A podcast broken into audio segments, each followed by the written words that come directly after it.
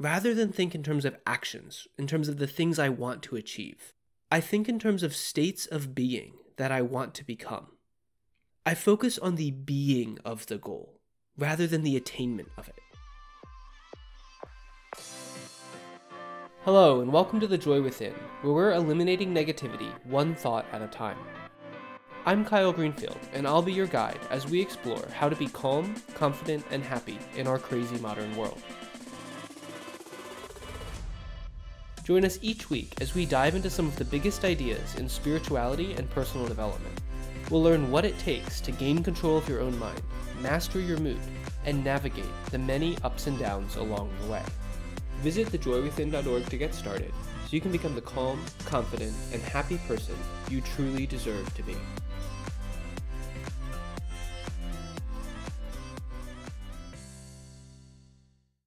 Hello, and welcome back to the Joy Within's podcast. And I want to wish a happy new year to everyone.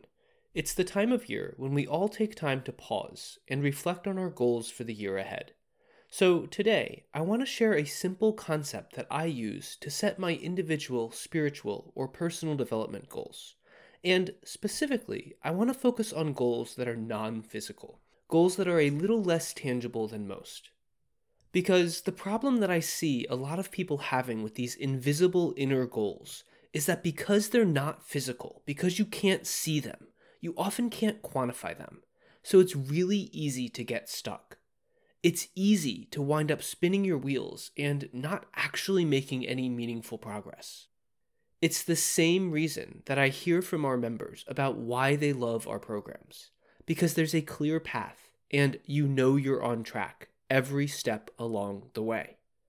So the question is how do you do that when it comes to your personal development or spiritual goals? With physical goals, it's easy. Seeing your progress is usually pretty obvious. If you want to lose weight, you can just step on the scale and see how you're doing. If you want to improve your finances, you can just check your bank statement. It's not that hard.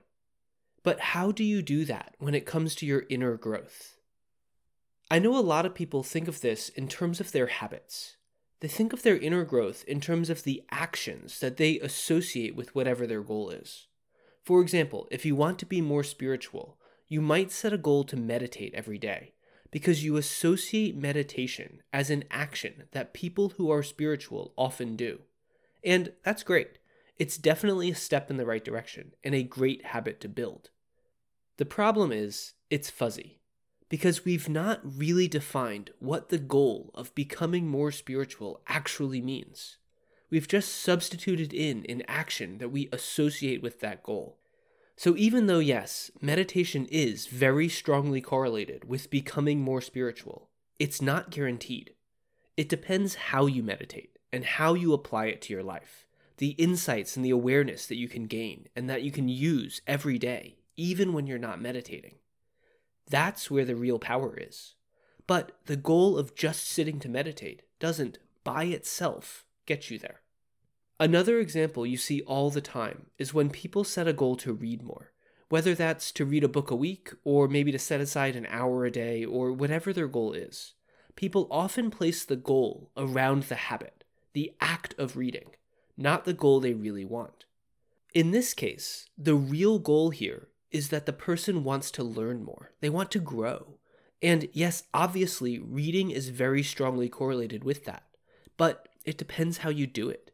If you power through a book a week just to read a book a week, but you don't actually take time to reflect on what you read, if you don't take time to figure out how it applies to your life, if you don't take action on the information, if you don't apply what you learn, then what really have you done? The point is don't confuse habits or actions that are along the way to a goal with the goal itself. It is so tempting to conflate the two, especially when your real goal is intangible or hard to define. We default to making the habit the goal because we can see the habit, we can track it, and we can check it off our to do list. But it also sets you up for trouble because when you substitute the action for the goal, you start to evaluate yourself based on the habit you beat yourself up when you're too busy to meditate one day, and often the action becomes a chore because it will be yet another thing that you have to do. And this can play out in a few ways. So you might wind up falling behind the arbitrary, action oriented goal you set and get mad at yourself for not following through on what you wanted to do. Or you might do the action, but you don't feel fulfilled because you still don't really know. You don't actually have a clear grasp of whether or not you're making progress on your real goal. Or if you have a bunch of different goals, maybe forcing yourself to build a ton of new habits makes you feel like you're stuck on a hamster wheel. You're just trying to rush to do everything every day, and you might lose sight of what your real goal is, why you're doing the action in the first place. You wind up just going through the motions. Again, I'm not trying to deny the importance of building positive habits. I'm talking about the all too common misstep of accidentally making the habit the goal when your real goal is something different, something intangible. Because there is a much better way to reach those inner goals. Inner growth doesn't have to be difficult. You just need a plan. You need clear actions that you can take so that whatever life throws at you, you have the ability to respond from the highest version of yourself. When you join Happiness University, you'll get that plan with clear insights, simple actions, and expert guidance to support you every step along the way. It's free to get started, so head over to thejoywithin.org, log into Happiness University, and become the calm, confident, and happy person you truly deserve to be.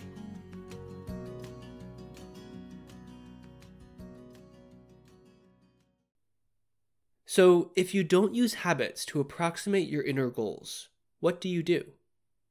Personally, I use a really simple concept, but it is the complete opposite of the way we usually think about setting and achieving our goals.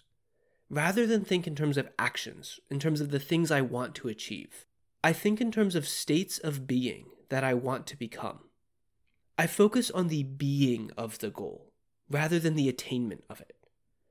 Doing this requires me to set aside my logical mind in favor of an intuitive feeling, a sense of knowingness. The logical mind always wants to control. It's the part of us that thinks, okay, so I want to be more spiritual. I'll just meditate for 20 minutes a day and then I'll go read this list of books, and in seven years, I'll be a better person. It extrapolates out, and it tends to overplan, and generally thinks that more is better. And while that might work for some things, for your tangible, physical goals, it doesn't work as well for non physical goals. That's why I prefer to use the intuitive mind, because the intuitive mind just knows. It knows when you're on track, when you veer off course, and how to get going in the right direction. But it's a shift in perspective, and it's a shift that can be really hard to make. It requires you to give up the idea that you know the right path for you, and instead, you have to learn to allow that path to unfold naturally for you understanding that you might not know the right actions or even the right milestones by which you can judge your progress along the way. Because the logical mind almost always thinks linearly, while inner growth is rarely linear. Now, this doesn't mean that you don't take actions towards your goals. It doesn't mean that you don't need a plan. It means that you don't demand that the assumptions that you hold must be correct. You don't mandate that specific actions, specific habits, are the only way or even the best way of reaching your goals. And it means you have to be okay with not tracking your progress linearly. You have to be okay with not being able to check it off your to do list.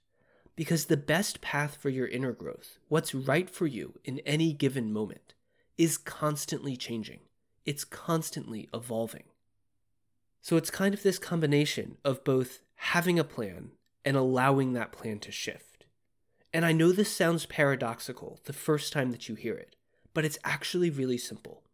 And there is only one question that you need to ask Am I in alignment? Right now, yes or no? Am I being the goal? Am I being the person I want to be? Or not? And if not, am I becoming it? Am I on my way towards it? Am I on track? You can ask yourself this question generally, such as Am I in alignment with my true purpose, with why I am here on this planet? Or you can ask it specifically, such as Am I in alignment with my goal to be kinder to others, or to be a more loving spouse, or to be a more accepting parent? You can even use this question in conjunction with your more tangible goals. You might ask Is eating this meal in alignment with my goal to lose weight? Or is making this investment in alignment with my goal to accrue wealth? However, you use it, asking this question represents a different way of processing and responding to the world around you. It's a different method for thinking about your life. And the magic is when you learn how to use this question, when you learn how to apply it, it will guide you to the right actions, the right habits, naturally and effortlessly. Getting to that point is both an art and a science. It relies on your resonance, your natural inner energy, and there is a clear method that you can use to work with that energy. So, if you haven't yet defined your inner growth goals for the year, I recommend that your first goal be to identify this feeling and then to strengthen it. That will give you the ability to know when you are in alignment, to know when you are on track, and when you have veered off course. So you don't have to substitute in habits. You don't have to arbitrarily do actions in hopes of getting where you want to go. You don't have to check specific things off your to do list. You will feel guided to them. Because when you start working more and more from this natural, intuitive side, you'll find that you can use your own energy as a guide, your inner compass, to help you not just achieve, but to become whatever goals are most important to you. That's the process that we teach here at The Joy Within. It's about learning how to step back, to quiet your mind, and to control your thoughts so you can connect to that inner energy you can connect to a higher level of yourself. You can move into alignment and actually become the person that you deserve to be. Thanks for listening to today's episode. When you're ready to put these ideas to work in your own life, head over to thejoywithin.org and sign up for Happiness University. When you do, you'll have access to all of the tools and strategies you need to eliminate negative thoughts by tuning in to the joy within you can follow a simple step by step system to become the calm, confident, and happy person you deserve to be. Visit thejoywithin.org to get started today. And if you enjoyed today's podcast, don't forget to like, subscribe, and share it with someone you love, because I think we can all use a little more joy in our crazy modern world.